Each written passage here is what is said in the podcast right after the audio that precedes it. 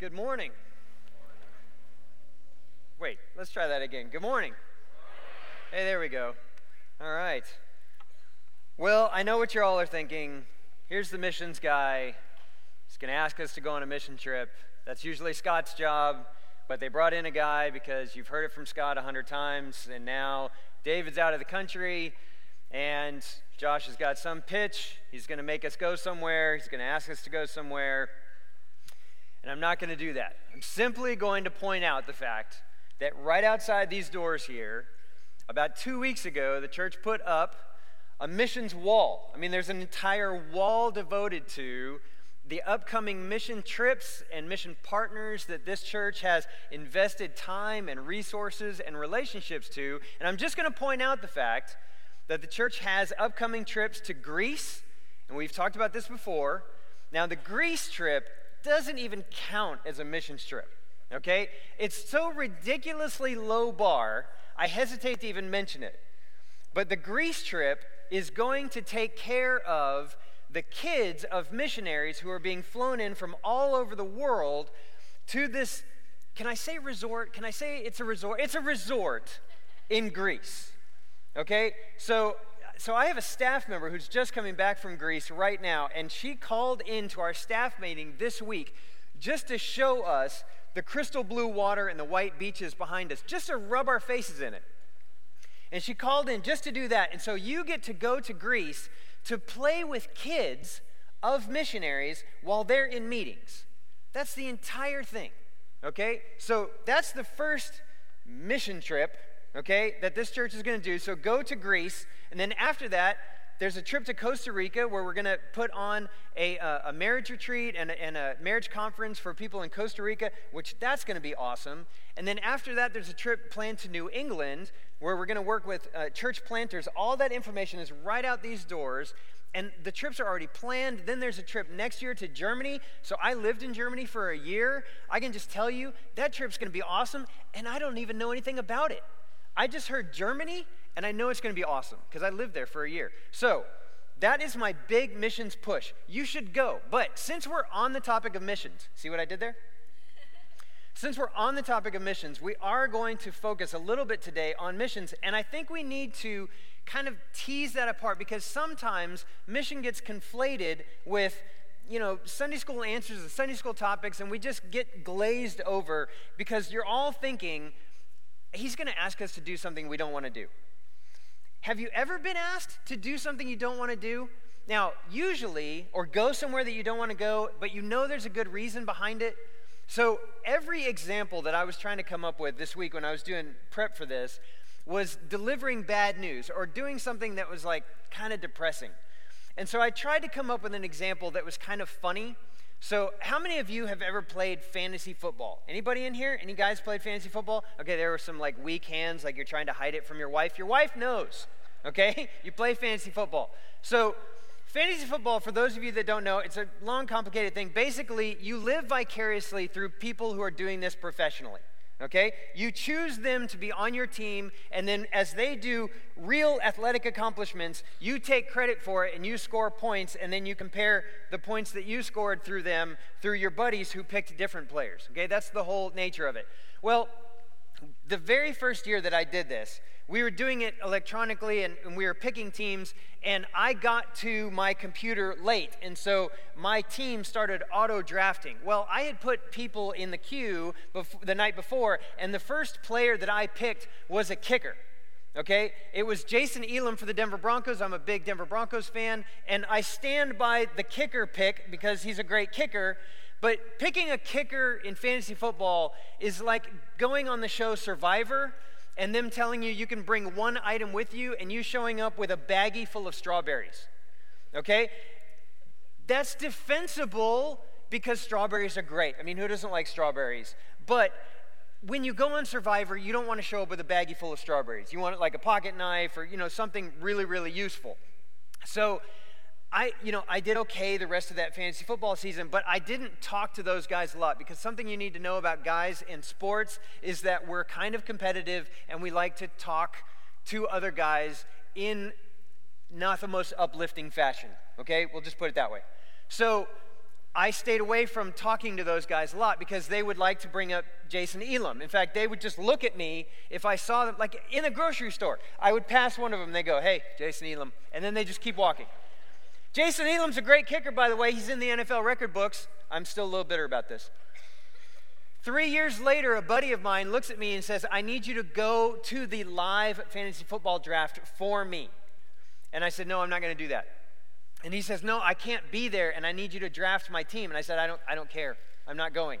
And he says, You're one of my best friends in the world, and I need you to draft my team for me. And I said, I, I, I fine, I'll go. And I, because I knew what was waiting for me, right? I knew these guys were just going to endlessly rib me, and of course they did. And I drafted him a team, and he won the league that year, which of course I take full credit for, because he didn't show up at the draft, and I got endless amounts of ridicule for that. So, have you ever been asked to go somewhere that you didn't really want to go, but you knew there was a good reason for it? Have you ever been asked to do something that you didn't want to do, but you knew there was a good reason for it? So, as we think through that question today, we're going to tie that into what it's like to be a missionary because there are stories in God's Word of people being asked by God to go places and do things that they didn't want to do. And that might be surprising for you. Because you would think if the God of the universe, the creator of the world, asked you to do something, your answer would be, Yes, Lord, send me. But often in Scripture, God asks people to do something and they would say no, or they'd make up an excuse, or they would go to extreme lengths to not do that thing. And we're going to talk about one of those guys today by the name of Jonah. You might have heard that story. If you ever attended VBS as a child, you probably heard the story of Jonah. Well, I guarantee you haven't heard the story of Jonah the way I'm going to tell you the story of Jonah today. But Jonah is one of those guys, and Jonah was a missionary. Now, if you look up the word missionary in the dictionary, it just says someone on a holy mission. Okay? That's, that's the, the really inventive definition of missionary. But a missionary is someone on mission. A, you know, this is where we get commission, the Great Commission is where Jesus says to his disciples, Go therefore and make disciples of all nations, baptizing them and teaching them to obey what I have commanded you. That's the very last words he gave his disciples before leaving. You'll find them at the end of the book of Matthew. You know, and then he says at the book of Acts, right before he goes into heaven, he says, you know, you will have power in Jerusalem, Judea, and Samaria, and, and to the ends of the world. He even says, here are the regions, here are the concentric circles that you're going to work. This is being on mission. And there's a difference between being a missionary and a messenger. Okay? A missionary is someone who is on mission, who is invested, who wants to be there and has something to lose if the mission fails. A messenger is just a postal worker. You know, they get, play, they get something from point A to point B. Here's a little hat tip for you you are not God's postal worker. He did not just say to you, Be my messenger. He says, Be on mission with me. And there's a big difference. So let's talk about Jonah and let's talk about it in a way that we can remember a certain phrase today. So here's the phrase that I want you to remember. If you leave church today and you don't have anything else in your brain today, forget the fantasy football story, forget Jason Elam. No offense to Jason Elam if he's watching today. I really apologize for that part. But here's the phrase that I want you to leave today with forget being a messenger, focus on being a missionary. Okay? Forget being a messenger focus on being a missionary. So here's the story of Jonah. Jonah starts off in chapter 1, and this is all we know about Jonah. It says this Now the word of the Lord came to Jonah, the son of Amittai, saying, Arise, go to Nineveh, that great city, and call out against it for the evil that has come up before me. Now I'm not going to put Jonah up on the screen because we're going to fly through. Jonah is four chapters, it takes up exactly this amount of, of space in my Bible. I mean, it's a two page spread, it's tiny. But to cover four chapters, we could easily make this a four week series, but David didn't give me four weeks. He gave me today. So we know that the word of the Lord came to Jonah. Now, Jonah knows something about the city of Nineveh. The city of Nineveh is a capital city in, in Assyria, and Assyria is going to completely wipe out the northern kingdom of Israel in 722 BC. So this is like saying, go to the enemy city just because the evil that they're doing has come up before the Lord and preach against it. So he's saying, Jonah, go be my missionary to the city of Nineveh.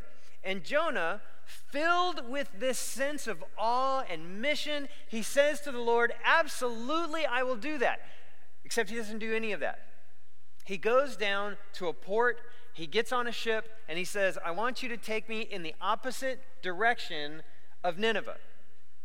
And the guys on the ship are like, um, sure, okay, you, your money is good with us. And they do that. Now, the guys on the ship are polytheists, which means they believe in a lot of different gods. And he tells them, the Bible tells us that Jonah says to these guys, I am running from God.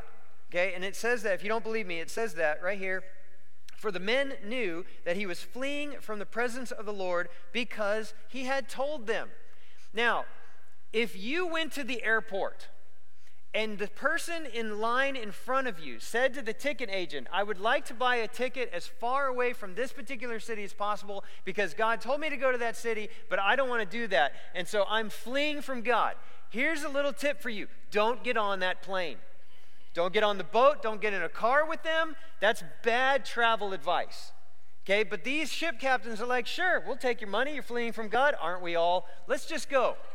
Okay? So they get in, and the rest of chapter one for Jonah is they go out into the ocean, a storm comes up, shocking. Storm comes up, Jonah is taking a nap. So Jonah gets on the boat, goes right to sleep. He's sleeping like a baby, like everyone does when they're fleeing from the God of the universe. The ship is being tossed here and there. The polytheists who are driving the boat are starting to freak out, and so they toss stuff over the, the ship, trying to keep everything settled down. Now, all of a sudden, they're like, the storm is not calming down. The, the throwing stuff overboard didn't work. I don't know why. And so they go to Jonah, they wake him up, and they're like, dude, start praying to whatever God you pray to because we're all about to die. And Jonah says to them, You have to throw me overboard because the God of the universe, the one that I'm fleeing from, uh, is a little bit upset with me. And they're like, uh, We don't really want to commit murder. The gods that we pray to aren't big on that. And so they do everything else that they can, and then finally they acquiesce, they throw him overboard, and then all of a sudden, calm seas for those guys. Jonah goes down into the depths and is swallowed up by a fish. Okay? Now, whether it was a whale or a fish, I don't know, and I doubt that they knew the difference back then, but it says big fish. Okay? Chapter 2 is one of the most beautiful prayers you've ever read in the entire Bible. I doubt that's the first draft of that prayer. Okay, because if you were swallowed up by a big fish, I'll bet the first draft of that prayer is a lot of screaming. Okay? Because if you're in the belly of a fish, any of, any of you saw the Mario movie? Okay? He's in the belly of a big fish. They have a nice, calm conversation. They light, you know, a candle or something, and they're just talking like normal people. I don't think it goes that way, that way if you're in the belly of a big fish. I'll bet it's screaming. I'll bet you're covered in fish guts. And I'll bet there is no King James language like in chapter 2 of this prayer. Okay? But eventually, Jonah comes to his senses. And then in verse 10 of that chapter is one of my favorite verses in the Bible. And I'm going to read it to you right now. And the Lord spoke to the fish, and it vomited Jonah up on dry land. Okay, I used to be a youth minister, so it has to be one of my favorite verses. Okay, so little submarine travel for Jonah, and he gets vomited up on the beach next to Nineveh. How convenient for Jonah. So Jonah, instead of showing up at Nineveh, you know, in, in clean, ironed clothes, ready to go, now he shows up in Nineveh smelling like, you know, fish guts, looking like he was just vomited out of a fish because he was, and he goes to Nineveh. And he shows up at Nineveh, and this is his entire Billy Graham crusade. Okay? He goes to Nineveh, and it says, 40 days, and Nineveh shall be overthrown. That's it. There's no three points in a prayer, there's no poem, there's no nothing. He just goes into Nineveh and says, In 40 days, you're going to get nuked. Because God has had it up to here with the evil that you have done, and He's had it. And Nineveh completely repents from the evil that they're doing. And when I say completely repents, I mean from the king of Nineveh all the way down to the household pets. And this is how I know that because the king issues a decree And this is one of my favorite little details in the Bible. And it says in chapter 3 of, of Jonah, the king issued a decree in verse 7, and he issued a proclamation and, and published through Nineveh by the decree of the king and his nobles, let neither man nor beast, herd nor flock taste anything. So he's declared a fast. Let them not feed nor drink water, but let man and beast be covered with sackcloth. So he's not just saying to the people, wear sackcloth and ashes, which is a sign of repentance. He's saying everything in the kingdom cows, horses, donkeys, cats, dogs, gerbils, everything. No food for anybody, no drink for anybody. Everybody put on sackcloth and ashes. I want them to be covered with sackcloth and let them call out mightily to God. Let everyone turn from his evil way and from the violence that is in his hands. Who knows? God may turn and relent and turn from his fierce anger so that we may not perish. And then verse 10, which seems to be a killer verse in all of these chapters, when God saw what they did, how they turned from their evil way, God relented of the disaster he had said he would do to them, and he did not do it. So, yay, happy story, right? Everybody wins. Jonah, who is now going straight to the, the missionary hall of fame for his really elaborate sermon 40 days and you're going to get nuked, he should be ecstatic, right? He walked into this major city, 120,000 people live in Nineveh. He should be over the moon, overjoyed. He goes up onto a hilltop to see if God will still nuke them after all the household pets are still wearing sackcloth and ashes. That seems like the heart of a missionary, right? Chapter 4, verse 1. But it displeased Jonah exceedingly, and he was angry. And he prayed to the Lord and said, O Lord, is not this what I said when I was yet in my country? That is why I made haste to flee to Tarshish. That was the city in the opposite direction. For I knew that you are a gracious God and merciful, slow to anger and abounding in steadfast love, and relenting from disaster. Therefore, now, O Lord, please take my life from me, for it is better for me to die than to live. okay, now, y'all, you got to have a sense of humor about this. Okay, it's okay to smile in church. Some of you still haven't done that. This is Jonah, a prophet of the Lord, a missionary who has just done one of the most successful campaigns in history, and he has gone up onto a bluff to see if God will nuke an entire city. And when he doesn't, he pouts like a three year old. What? Now, and, and if you're reading this like someone sitting in church, that's fine. But you know that when he said this, he's screaming at God. He's yelling at God. He's stomping his feet. He's probably even sitting down, crouched in a little ball, like shaking his fist, like, I knew that you were a merciful God. And I really don't like that right now. This is why I didn't want to come. I knew you weren't going to blow these people up, and that's really why I came. This is the guy who still kind of smells like fish guts, because you know that doesn't go away quickly. And God says to him, Do you have any right to be angry? What's the problem here? Why is Jonah reacting like this? Because he messed up the two words that we've already introduced for ourselves. Jonah is still being a messenger, and he's not really being a missionary. The Ninevites needed a change. They needed a massive paradigm shift. And so did Jonah. That's why Jonah got to spend three days and three nights in the belly of a fish because Jonah needed a heart change, and he needed the heart change before the Ninevites got a heart change. And so, getting blurped up on the beach next to Nineveh, he shows up, he gives the message that he was supposed to give. The Ninevites got the change that they needed to get. God got to display the mercy that he wanted to display. And then, after their change, now he has to change again. And the sad part about this story is that we don't have any evidence that Jonah actually did change. He asks God to kill him two more times. And at the end, it is still God asking him, I want to care for this city. What's wrong with that? That's how the story ends. He confused the difference between being a messenger and a missionary. Now, there's one more word that I want us to focus on today, and that is being an ambassador. So forget being a messenger, focus on being a missionary. But I want to add another word there, and it's ambassador. And this scripture I am going to put up on the screen here, and this comes from 2 Corinthians 5 14 through 20. And I do want you to see this because this is really important scripture here. For the love of Christ controls us. Okay, and in the NIV, that word is compels, which means motivates us to action. For the love of Christ compels us, controls us, because we have concluded this that one has died for all, therefore all have died. And he died for all, that those who live might no longer live for themselves, but for him who for their sake died and was raised. So catch that really quickly. Jesus is saying, Look, I died for everybody so that no one would have to pay the penalty for their own sins. No one would have to go to their own cross for what they had done wrong in life. Jesus paid the penalty for everybody. Now, as a result of that, what is the result of that?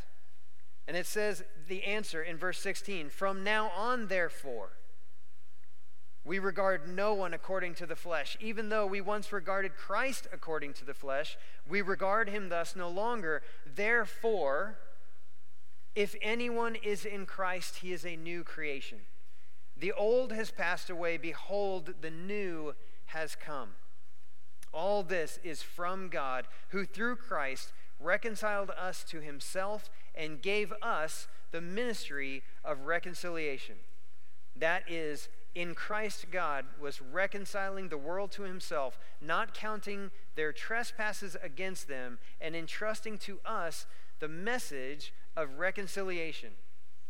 Therefore, we are ambassadors for Christ. God making his appeal through us. We implore you, on behalf of Christ, be reconciled to God. This is the message that Jonah was bringing to Nineveh. He's saying there is something between you and God, the sin in your life, the mistakes that you have made, the choices that you have made to go away from God's plan, the way that you have tried to craft joy and happiness for yourself is apart from God's plan. And if you would just ask forgiveness for those things, God is waiting to give you forgiveness and peace and joy. God has already paved a way for that to happen. He sent his son Jesus to die on the cross for you, to give you mercy and joy and love in your life. If you would just ask forgiveness, if you would just accept the gift that has already been given to you, it is there waiting for you. And as a result of that gift, that love that has already been shed for you, given to you, now let that love that has already been put on you compel you to live in a particular way. Let that love that has already been given to you compel you to serve as ambassadors on behalf of Christ.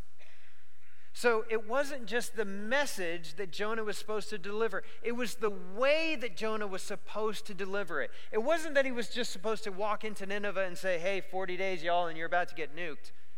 It was him supposed to walk in and say, I am on mission with the God of the universe, the God who loves you and has a plan for you and wants the best for you.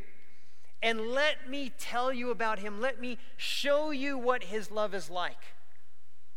And let me do that on behalf of something that is foreign to you. Because that's what an ambassador is. Listen to this an ambassador is a diplomatic agent of the highest rank accredited to a foreign nation or a sovereign leader. So listen to what that is. Listen to what the God of the universe has asked you to be. He has asked you to be his representative on behalf of something foreign to a world that really doesn't understand and a world that isn't your home. And maybe on behalf of a language that that world doesn't speak. And it's our job to represent all that stuff that is foreign in a way that is enticing. And, and it's a way that is loving. And in a way that that message does the author of that message justice. Do you understand what that means? It's not enough to just say, Jesus loves you. You have to do it in a way that gives the author of the message all the power of that message in a way that does the author justice. And so, the key to delivering the love of Christ is to be loving. Go back to that, that very first verse there in verse 14. For Christ's love compels us, controls us, be we, because we are convinced that one died for all, that Jesus died for all, and therefore all died.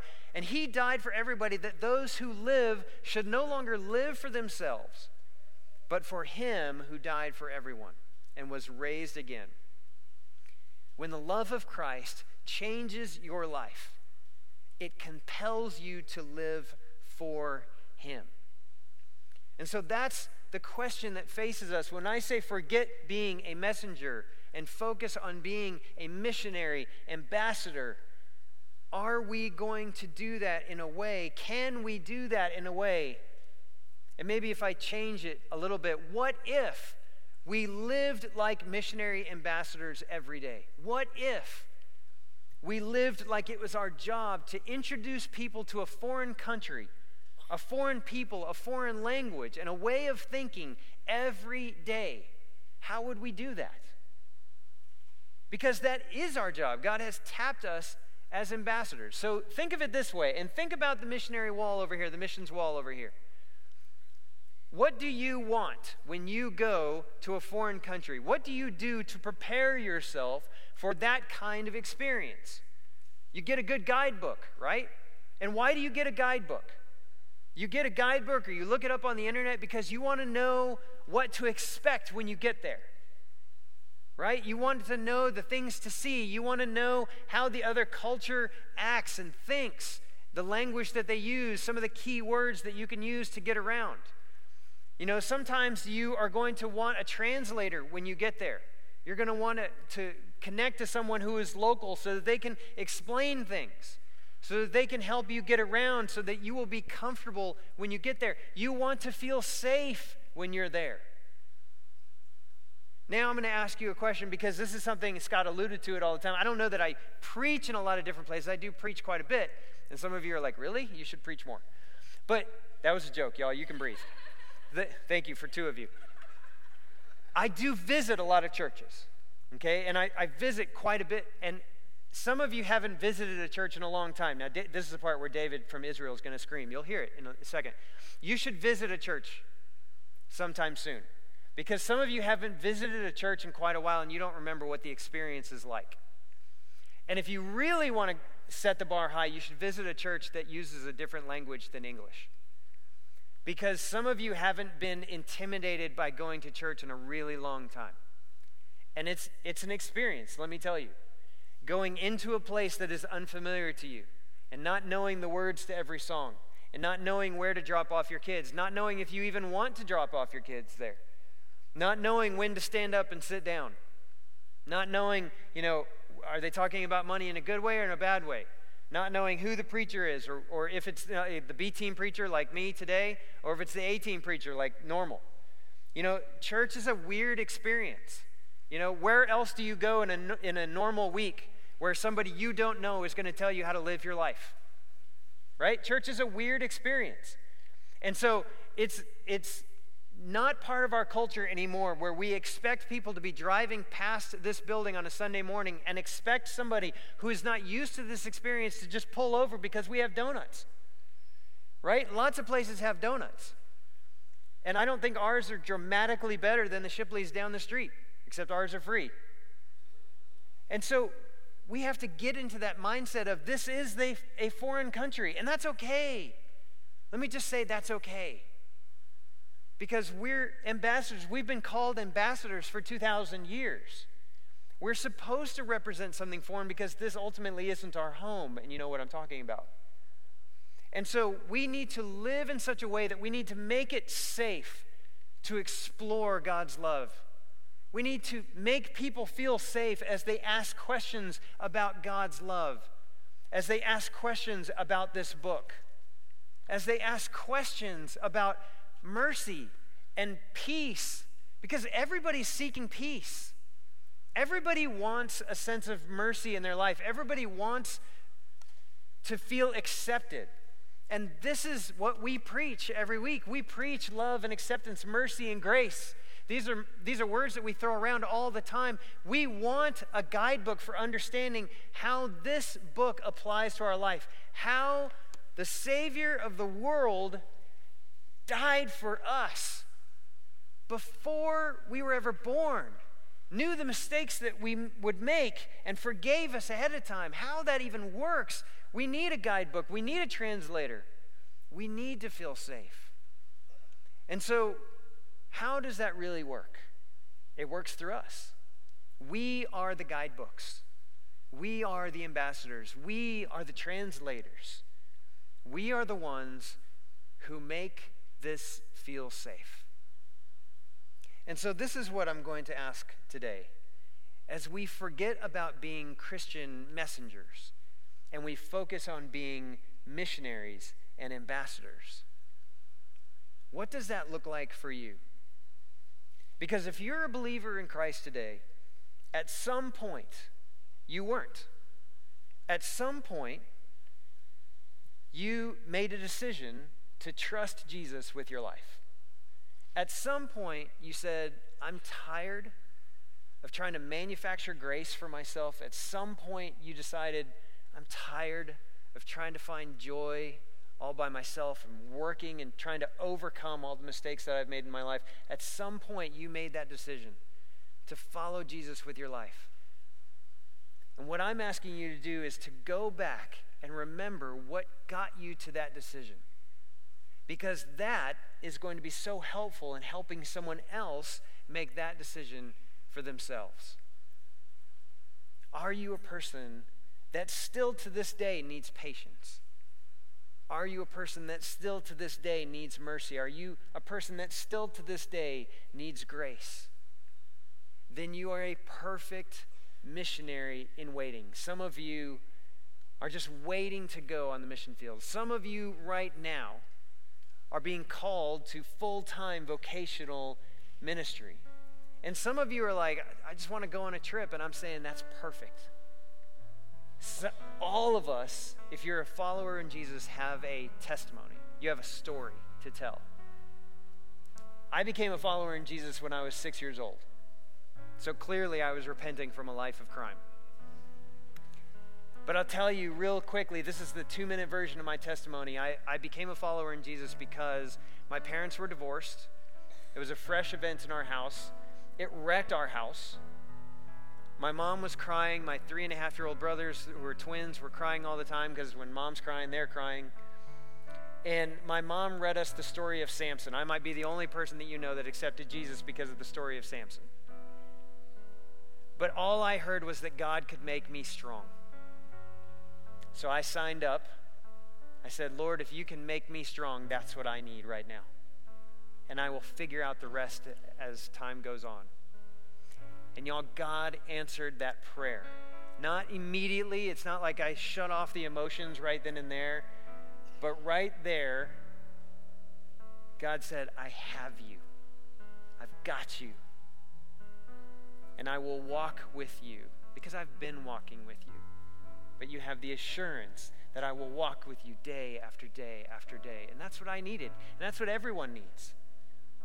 And so if you're here today or if you're hearing the sound of my voice online and you don't have the assurance that someone is walking with you, let me tell you, God is real. Jesus is real. Jesus lived a perfect life, died on the cross, and was raised from the grave and lives now because he wants to walk with you. And He wants to give you that assurance. He wants to give you that love, that mercy, and that grace. And all you have to do is believe. All you have to do is accept that gift. And all He's going to do is ask you in return to walk with Him and tell people what you're experiencing as a result. That's what it means to be on mission with Him. So, as I tell you again, forget about being a messenger. focus on being a missionary ambassador, would you allow me to pray for you? Let's pray. Father, we love you. And Father, I want to pray right now that we would remember what it's like to encounter you for the first time. And Lord, there are some right now who have never encountered you or might be encountering you right now. And Lord, I just want to pray that your grace and that your mercy and your love would overwhelm us right now. Lord, that we might remember that we are your ambassadors. That it is our job to represent you and to represent you well, to represent you with charity and grace, to represent you to a world and a, and a country that does not understand you. And that we need to do that in a, in a way that represents the love and the mercy and the grace that you embody. So, Lord, let us be loving and gracious and merciful. Lord, let us be your missionaries. Let us be your ambassadors. And Lord, as we leave this place today, put someone on our hearts that we need to go and be Christ to. Let us serve them well. Let us love them well. Lord, there are some here today that you are sending across the world. There are some that you are sending across the nations. There are some that you are raising up just to go on a trip, which is fantastic. Lord, do what you will in an obvious and an undeniable and an overwhelming way. And we pray this in Jesus' name.